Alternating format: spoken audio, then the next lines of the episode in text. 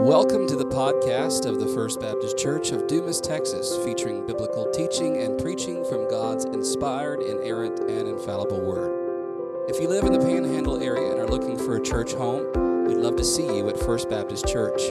We meet every Lord's Day for Sunday school at 9 a.m. and morning worship at 10:30 a.m. We also have midweek discipleship opportunities for all ages on Wednesdays. For more information, visit us at fbcdumastx.com. That's fbcdumastx.com. You can also find us on Facebook and Instagram. Now open your Bible as we explore God's Word together. The offices of Christ. If you got your Bibles with you, just keep your thumbs ready. I hope your Bible drill skills are up to speed because when you do doctrinal things, trying to pull it all together, uh, sometimes you are all over the map. So that's why I've got some of the technology up today just to help us with some of these Bible verses just a little bit more quickly. So this week we are talking about the offices of Christ. The offices of Christ. And as many of you probably know, there are what? Three major offices among the people of Israel in the Old Testament. What are they? Can, can anybody just name them? What are the three main offices? All right, well, good. I'm glad you all came tonight. You're going to lo- you're to know all of this by by the end of tonight. So the three main offices for Israel were prophet, priest, and king. Prophet, priest, and king. Is that starting to ring a bell? You, some songs start coming to mind as well that have maybe the verses of the hymns broken up by prophet, priest, and king. So those are the three offices of Christ. And we see these all throughout the Old Testament, such as Nathan in 2 Samuel 7 2. He is called a prophet, an official prophet, or Abiathar of 1 Samuel 37. He is a priest. And obviously, King David, that we see in 2 Samuel 5 3, is a king. So these are the three main offices that have authority over the people of God in the Old Testament. They are prophet, priest, and king. And each one of these offices is distinct. Each of the offices is distinct from one another, they have a different purpose. And so if you look at all three offices, they, they focus on God's people relating to God and God's people in a certain manner. So, for example, the prophet would be in between the people and God, and he would be speaking to who? The people on God's behalf. So, the example that a lot of people give is that a prophet faces the people with his back to God, and God speaks through the prophet. Whereas a priest, he turns around and he is facing towards God, also in between the people and God, but he is lifting up prayers, he is lifting up praises and sacrifices on behalf of the people. What the people offer through the priest to God. So you see that kind of relationship there God to prophet to people, vice versa, vice versa as the people to priest to God.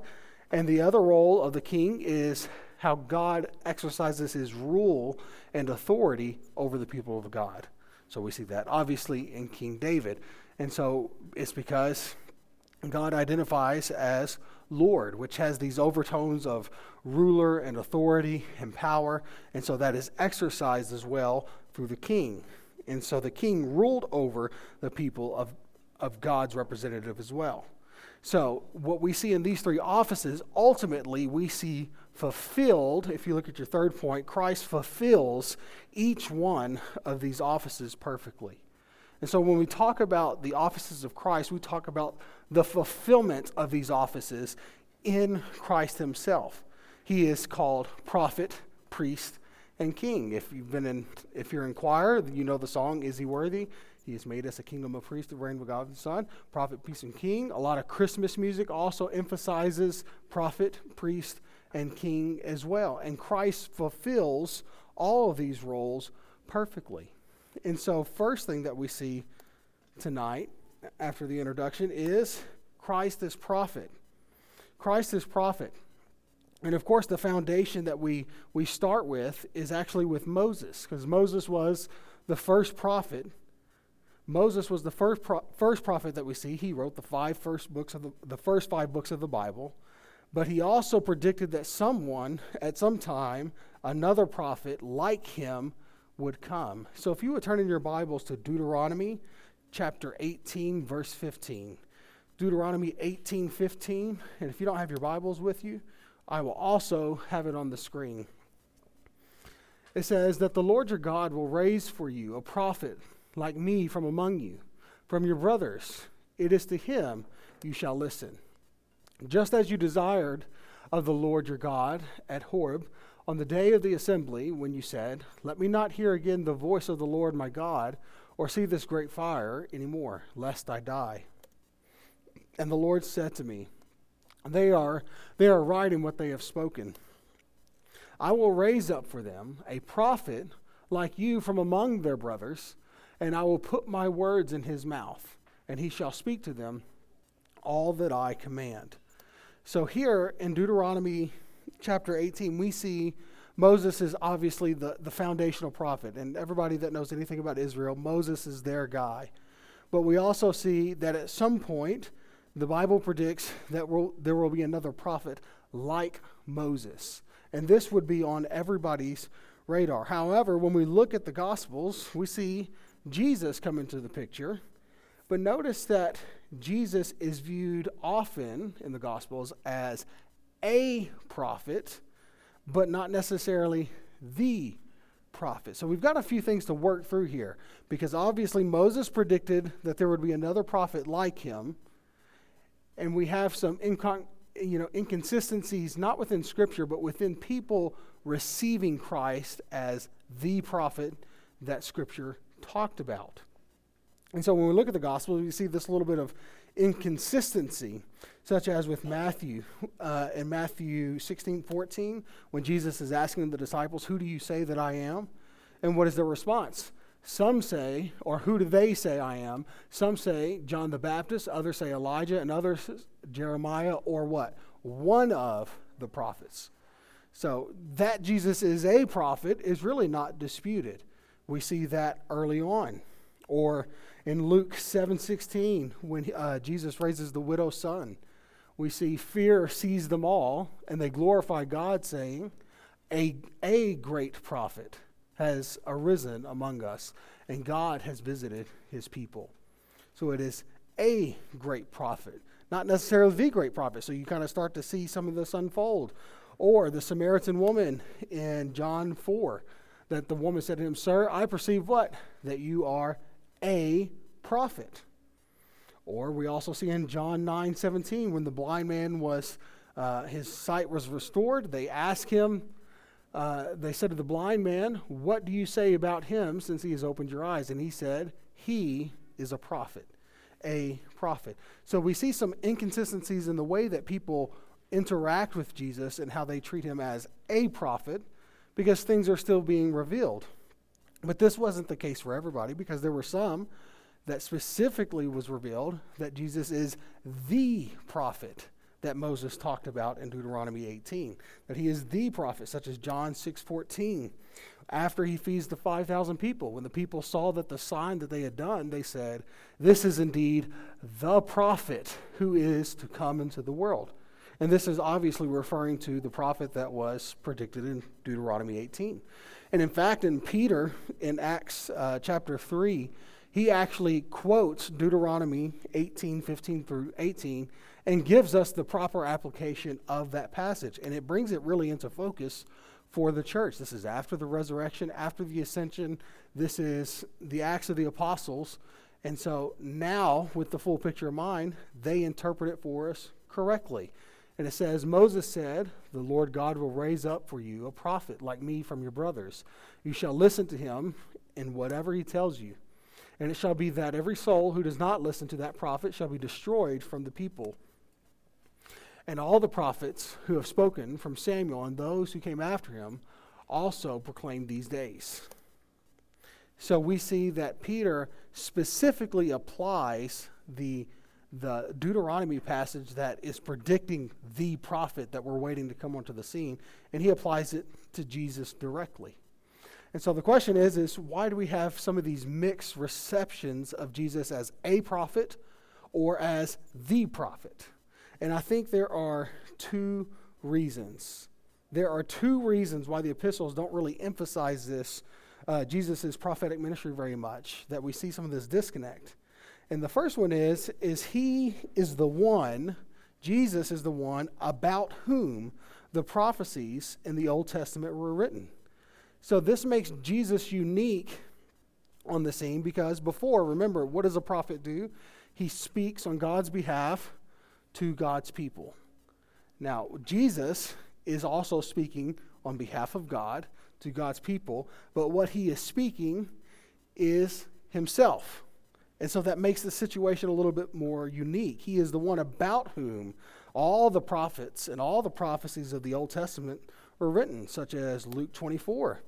It says, in beginning with Moses and all the prophets, he interpreted to them in all the scriptures the things concerning what? Himself. And this is, this is referring to Jesus. So this is why we have in our statement of faith that all of Scripture is interpreted in light and is the, uh, the pointing to of Christ. You can't read the Old Testament correctly without Christ because everything that the Old Testament is pointing to is fulfilled in Christ, and it comes in with greater clarity. It's not like you can't understand some things, but it's, it's a greater clarity because all that happens in the Old Testament, all the Old Testament prophets are speaking about Jesus. Now, Jesus is also a prophet, and he's speaking of what? About himself, concerning himself.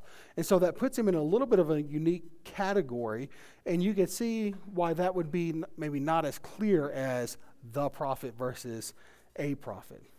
Secondly, Jesus was not merely a messenger of revelation from God, but was himself the source, the source of revelation from God. Not only is he the messenger, he is also what? The message, the source of God's word. And of course, we see this in Matthew 5 22, because before the prophets would say, oh, excuse me, I missed that, 522 says, And he said to them, O foolish ones, and slow of heart to believe all that the prophets have spoken. And of course, and in John 1 1, we see that Jesus is what? The Word itself. And uh, Matthew 5 22, before the prophets would say, Thus saith the Lord. But if we notice what Jesus says, he says what? But I say to you. It's an elevation of what we call the prophetic formula. Thus saith the Lord. What I tell you after that, that means you have to take serious. It's not just me talking. Thus saith the Lord, thou shalt not kill. That just doesn't come from, you know, Brother Matt, Pastor Matt. That comes from God Almighty Himself. And Jesus identifies Himself with that source, that very source of saying, But I say to you. That same type of formula, but He applies it to Himself personally. So you could see why maybe some people would, would misinterpret as a prophet along the, the ministry line that Jesus preaches and teaches. So the first office we see is Christ as prophet, but we also see him as priest. Christ as priest. If you turn to the back of your handout, we, we see three points that Jesus, as priest, he offered a perfect sacrifice for sin. He offered a perfect sacrifice for sin. And we're going to spend, if you've got your thumbs ready, I would go to the book of Hebrews. We're going to spend a lot of our time tonight from here on in the book of Hebrews, and firstly in Hebrews 10, uh, verse 4. Because we need to see what Jesus was not offering, or what was not offered as the perfect sacrifice. Because in verse 4 it says, for it is impossible for the blood of bulls and goats to take away sins. Consequently, when Christ came into the world, he said, Sacrifices and offerings you have not desired, but a body you have prepared for me.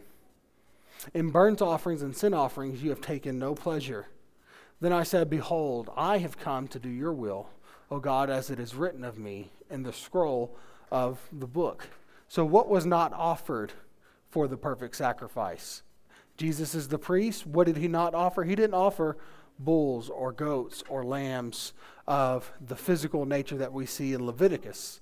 Right? Leviticus and, and Hebrews are good to have hand in hand. That priest offered bulls and goats, and right here in verse 4 that we saw is those are imperfect sacrifices that could never permanently remove the stain of sin. So what was not offered was a imperfect sacrifice of bulls and goats that wouldn't really do anything to begin with. But instead we see that what he has offered in Hebrews 9:26 is himself. For then he would have had to suffer repeatedly since the foundation of the world. But as it is, but as it is, he has appeared once for all at the end of the ages to put away sin by what the sacrifice of himself. So notice that when Jesus, as priest, he offers what a perfect sacrifice, which is who himself. Now that's important. So if you have, hmm, if you have a perfect sacrifice, let's just say theoretically it, it, wasn't Jesus, you had some kind of perfect sacrifice.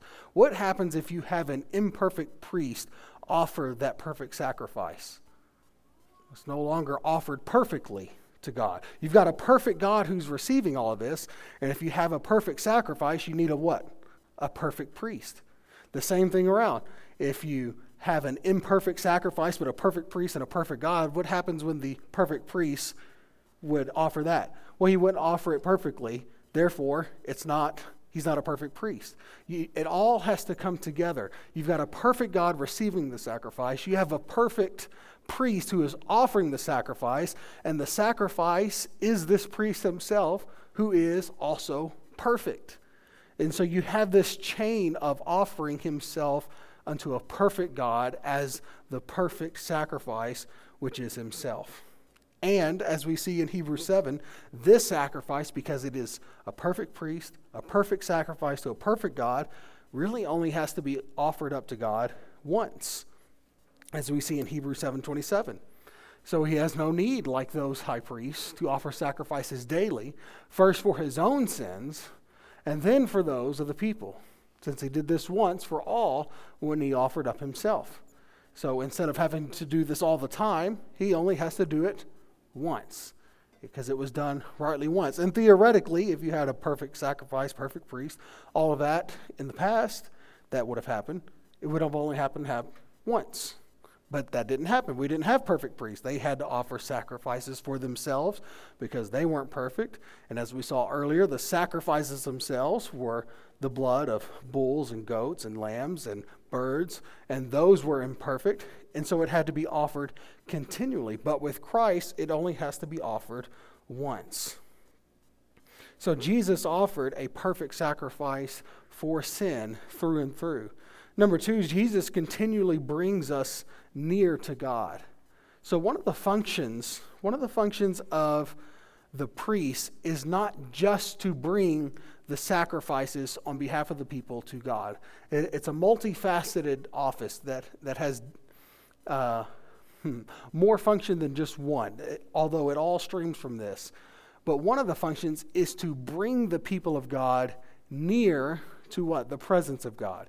So if you've got the temple or the tabernacle, you have the outer courts, the inner courts, the Holy of Holies, right? What does the priest do? He brings the people all the way to what? The outer courts. And that's where he stays. That's where the people stay. Then the priest goes into the holy place. And then the final place that you can go once a year is what? The Holy of Holies. So, part of what the priest does is this picture of bringing the people of God into the presence of God. And the ultimate presence of God is what? The Holy of Holies. The closer you get to there, the closer you are to the presence of God. But the people were far off. They were in the outer courts. But they still got to come into the presence of God in that manner, from where they were into the outer courts. So part of what the priest does is bring them near to God. And we see in Hebrews 9:24 that for Christ is entered not into holy places made with hands, which are copies of the true things, but into heaven itself, now to appear in the presence of God on what? On our behalf. And so when we see that all these Old Testament pictures of the tabernacle and the temple and the sacrifices, those are what we call the shadows. And if you have a shadow, it points to that there must be what? A light, right? Without light, you don't have shadow right? And so these old things, it says it's a copy of what? The true things. It's an indicator of something more. And so, this Old Testament ritual of bringing the people of God near to the presence of God in the outer courts and working his way through, through sacrifice, all the way into the presence of God, really just shows what? What Jesus was going to do all along. He offered himself as the sacrifice. And what happens? He dies, he's buried, resurrected, and he what? He ascends to the right hand of the Father, which is the true Holy of Holies, the true presence of God. So that picture of the Holy of Holies in the Old Testament is really about the presence of God that we see in heaven. And so Jesus is there now. And so because he is there now, what does that mean for Christians? We, in a very real sense, are there now. Because when Jesus completed his work, what happened? What happened in the temple right after uh, the price was paid. The veil was torn. That's exactly right. It was torn from top to bottom, which is important. That it's a, it's an act from God. It's not from bottom to top, an act from man. It is torn top to bottom, and literally it says that the places, plural, that were separated by the veil, this veil was torn. And this is talking about to what? The Holy of Holies. That the barrier between the outer courts and all the way into the Holy of Holies is now removed because of what Christ has done. And he is going into the Holy of Holies. And those of us who are in Christ are also there with him, right? You can't separate the body from the head. He's the head of the church. And this is what I've struggled with with most of the day because it's hard to formulate this without accidentally slipping into heresy. And so it's already true right now because Christ is in the presence of God, correct? He's at the right hand of the Father. That's the Holy of Holies. The true Holy of Holies is the presence of God. And we are what? In Christ. So we, as the people, are also brought into the Holy of Holies, not just the outer courts anymore, but to the actual presence of God. And what we will see in the final resurrection when, when Christ consummates the, the marriage with his church brings up the bodily resurrection, we will have a, a more full apprehension of the very real thing that is happening right now. Because Christ is continuing to bring the people near to God. That is the function as priest.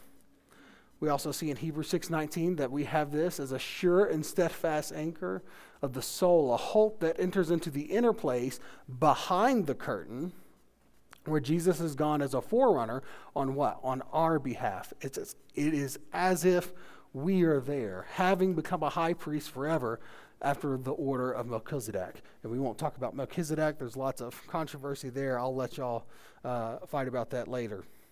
But notice that it is on our behalf that he brings the people of God into the presence of God, into the true Holy of Holies.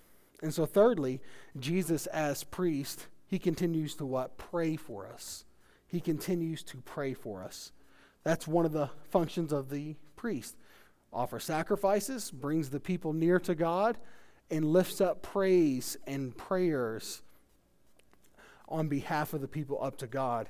And Jesus is doing the exact same thing. In Hebrews 7 25, it says that he is constantly, he is able to save to the uttermost those who draw near to God through him, since he what? Always lives to make intercession for them. And so that should give us incredible comfort that Jesus, on our behalf, is praying for his people. When you're sleeping, Jesus is praying. When you're in sin, Jesus is praying. When you feel close to God, Jesus is still praying. He is praying on your behalf because he is the perfect high priest who lives forever. And this intercession on our behalf is the same word that we use for prayers, the incense rising, the interceding on behalf of the people, are rising up from the perfect priest who offered the perfect sacrifice. Paul says the same thing. Romans 8:34. Who is to condemn? Christ Jesus is the one who died, more than that, who was raised, who is at the right hand of God, who indeed is what? Interceding for us. So the New Testament is crystal clear that Jesus is not doing nothing beside the Father he is doing something. He is interceding for his people. He is continually uh, fulfilling his role as prophet, priest, and king. And he is interceding on our behalf as the true high priest. So that is Christ as priest.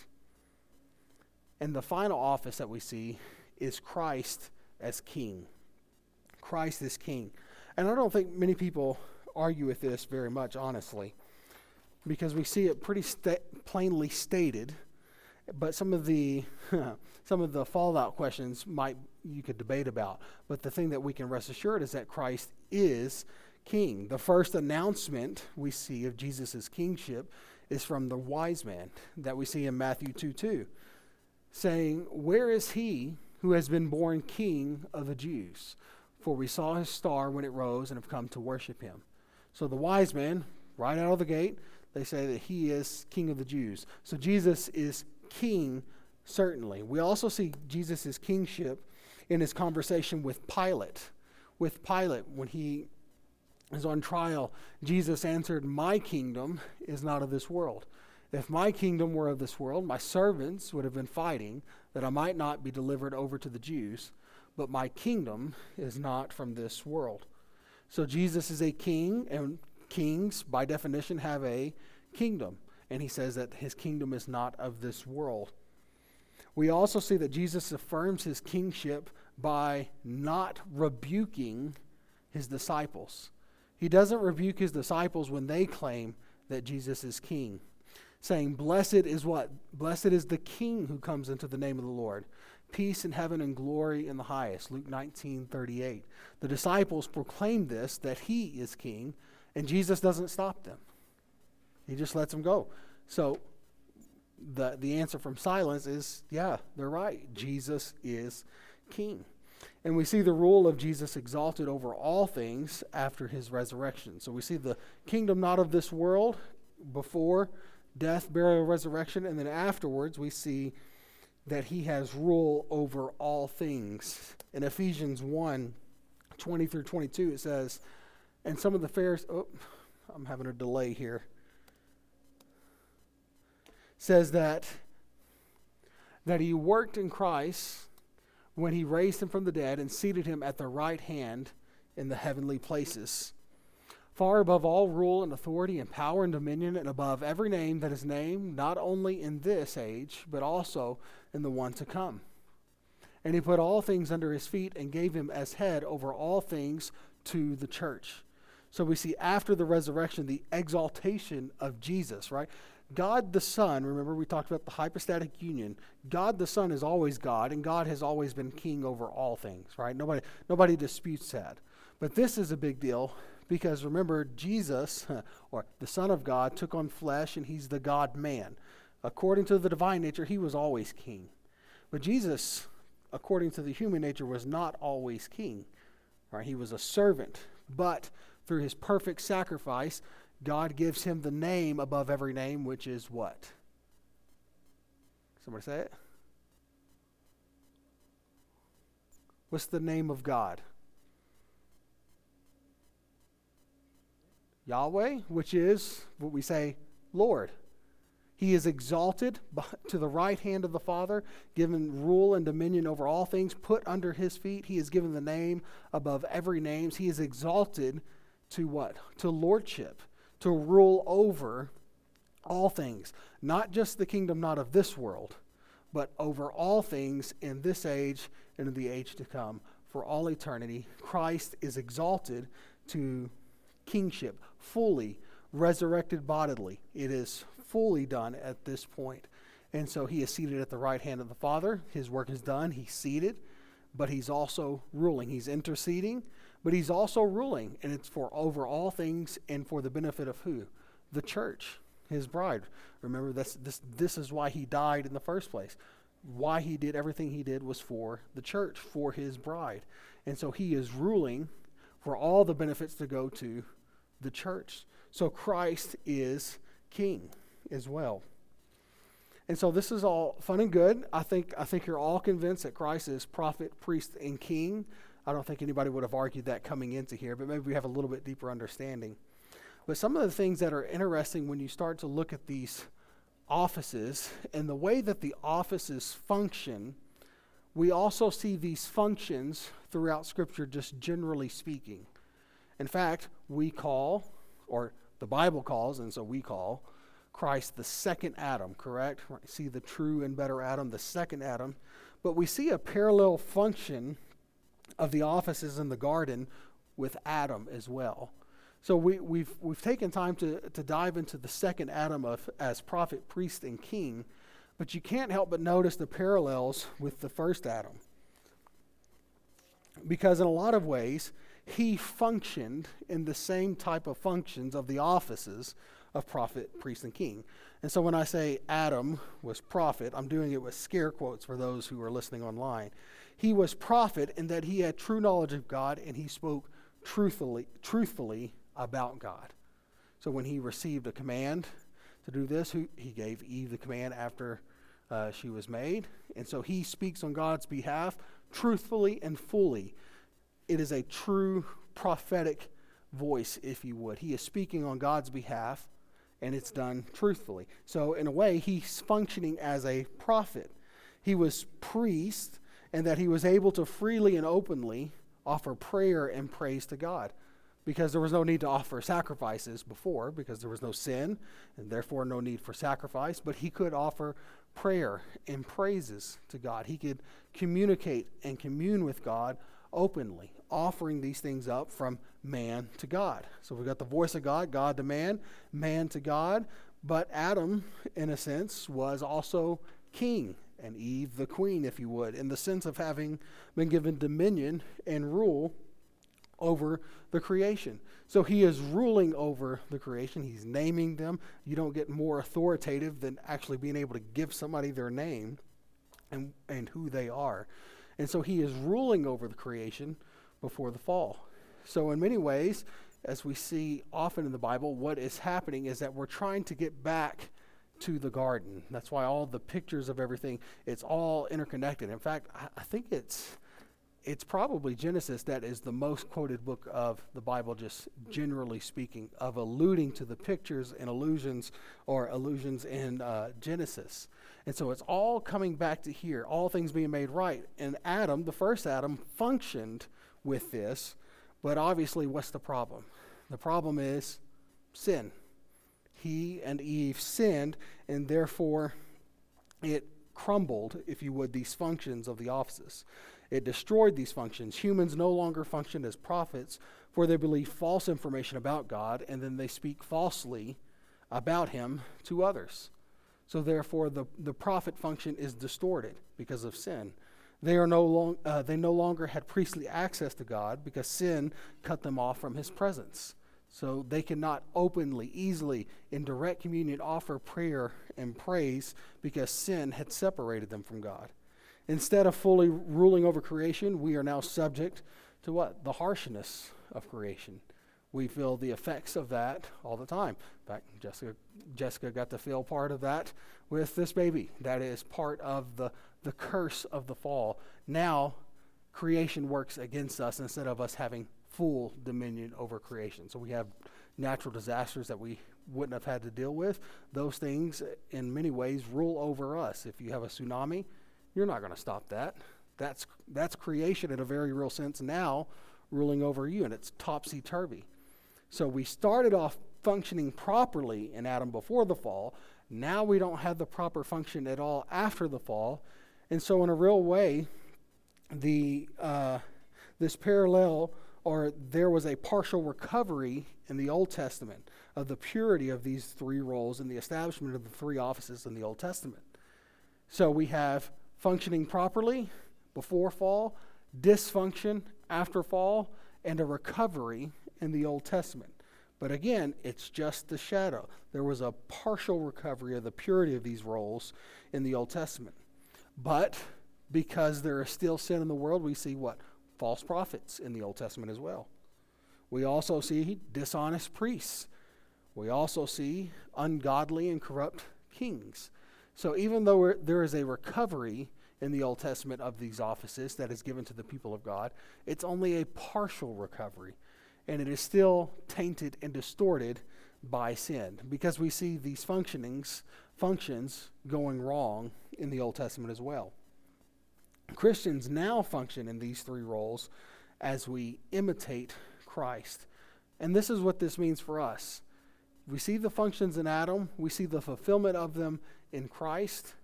But now that we are in Christ, we imitate Christ.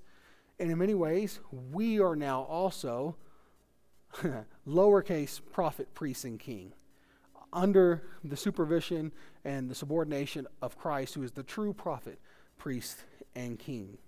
So if you see in Mark 16 15, it says, And he said to them, Go into all the world and what proclaim the gospel to the whole creation. So whenever you rightly proclaim the word of God to anyone, you are functioning as a prophet, lower P prophet, if you would. So if you say, Thus saith the Lord, repent, for the kingdom of God is at hand, that is really a prophetic function because God is speaking. It's not really your words that carry the weight, it's God speaking, and you are the mediator between what God said and whoever you're saying that to. And so we as Christians are commanded to go, therefore, into all nations, right? Discipling, teaching, proclaiming the Word of God. And anytime that we proclaim the Word of God rightly, we are really functioning as a prophet. So this isn't just, you know, high, fluty, you know, theology stuff of that's nice that Jesus is this. That has implications for us. We actually operate as a prophet. In 1 Peter 2 9, we are actually called priests. But you are a chosen race, a royal priesthood, a holy nation, a people for his own possession, that you may proclaim the excellencies of him who has called you out of darkness into marvelous light. No longer is it just the Levitical tribe, the Levites, who are the priests. No, it's all the people of God are priests. And so this is what kind of makes worship theology kind of tricky because we see an expansion. We've got choirs in the Old Testament, right? The, the priests, they would offer the praises on behalf of the people. But we're all priests now in the New Testament. And so we are really all the choir. We're all offering up prayers and praises and sacrifices to God. It's not just the music man, the Levites, the pastor, the minister of education. It is all of us are royal priests. And that, that theme and that title is continually applied. In 1 Peter 2 5, you yourselves, like living stones, are being built up as a spiritual house to be a holy priesthood, to offer spiritual sacrifices accepting to God through Jesus Christ. Because we are in Christ, we can now offer these sacrifices, these spiritual sacrifices that are acceptable to God. And of course, this language is all priestly language, isn't it? The, the interceding, the praying, the sacrificing that is acceptable to God. All of this is priestly language applied to the New Testament church. Hebrews 13, 15 says, Through him, then let us continue what? Offer up a sacrifice of praise to God. That is the fruit of the lips that acknowledge his name. And so we are also priests. When rightly proclaiming the word of God, we are prophet. We now in Christ can offer up praises and sacrifices and prayers to God as well. We are prophet, priest, lower p, uh, lowercase p priest, and in a real sense, we are also kings as well, because through Christ in Ephesians two six it says he raised us up with him and seated us with him in the heavenly places in Christ Jesus. So this comes back to where Jesus is in the Holy of Holies now, the presence of God. He's at the right hand, seated on a throne, all dominion and power given to him. He is ruling, but also we are with him in a very real sense. And he raised us up with him and seated us with him in the heavenly places in Christ Jesus. So therefore we we partake in this rule. And of course, we see that come into fulfillment as well in Revelation, where we see that the millennial reign and you know whatever you think about there, uh, we won't get into. But we see that the church is ruling, and Paul says elsewhere, "Do do you not know that the church will be the judge of the whole world and of the angels?" Which is an exercise of what? Of authority, of ruling. And so in Christ, we are little kings and queens, if you would, lowercase kings and queens, all subordinate to the true king, the true priest, the true prophet. And so in him, we imitate Christ in a very real way. But really, the best of all of this is yet to come. the best of all of this is yet to come. And there's no better way to close this than a quote with uh, Wayne Grudem. And it says, When Christ returns and rules over the new heavens and the new earth, we will be once again true prophets, because our knowledge will then be perfect, and we shall know as we are known. 1 Corinthians 13. Then we will speak only truth about God and about his world. And in us, the original prophetic purpose which God had for Adam will be fulfilled. We will be priests forever, for we will eternally worship and offer prayer to God as we behold his face and dwell in the presence, in his presence, Revelation 22. We will continually offer ourselves and all that we do or have as sacrifices to our most worthy king. Yet we shall also, in subjection to God, share in ruling over the universe, for with him we shall, quote, reign forever and ever. Revelation 22 5. Jesus says, quote, He who conquers, I will grant to him what? To sit with me on my throne, as I myself conquered and sat down with my Father on his throne. Revelation 3:21. In fact, Paul tells the Corinthians, quote, Do you not know that the saints will judge the world? Or do you not know that we are to judge the angels? 1 Corinthians 6. Therefore, for all eternity we shall forever function as subordinate prophets, priests, and kings, yet always subject to the Lord Jesus, the supreme prophet, priest, and king. So, those tonight are the offices of Christ, and those are a particular blessing for the church, for those who are in Christ by faith in Christ. Let's pray. Heavenly Father, we thank you for this day. We thank you for this time. We thank you for what you have done. We thank you that you have brought us near that we are no longer far off, but that we are with you, that we are in Christ, and all the blessings that flow to him also flow to his church, and we give him praise for all that he has done. I ask that you help us to continue to to subject ourselves, to lower ourselves to your word and to your rule, that we will we will walk humbly before you, that we will continually to speak your word truthfully as prophets, that we will continue to offer up prayers and praises to you as priests, and that we will rule and judge correctly in all things according to your word. Pray that you bless us, that you guide us, that you forgive us of our sins. In Jesus' name we pray. Amen. Thanks for listening. For more information about what it means to follow Jesus as Lord, you can email us at fbcdumas at hotmail.com. It's fbcdumas at hotmail.com You can also reach us by phone at 806 935 5604. We'll see you next time.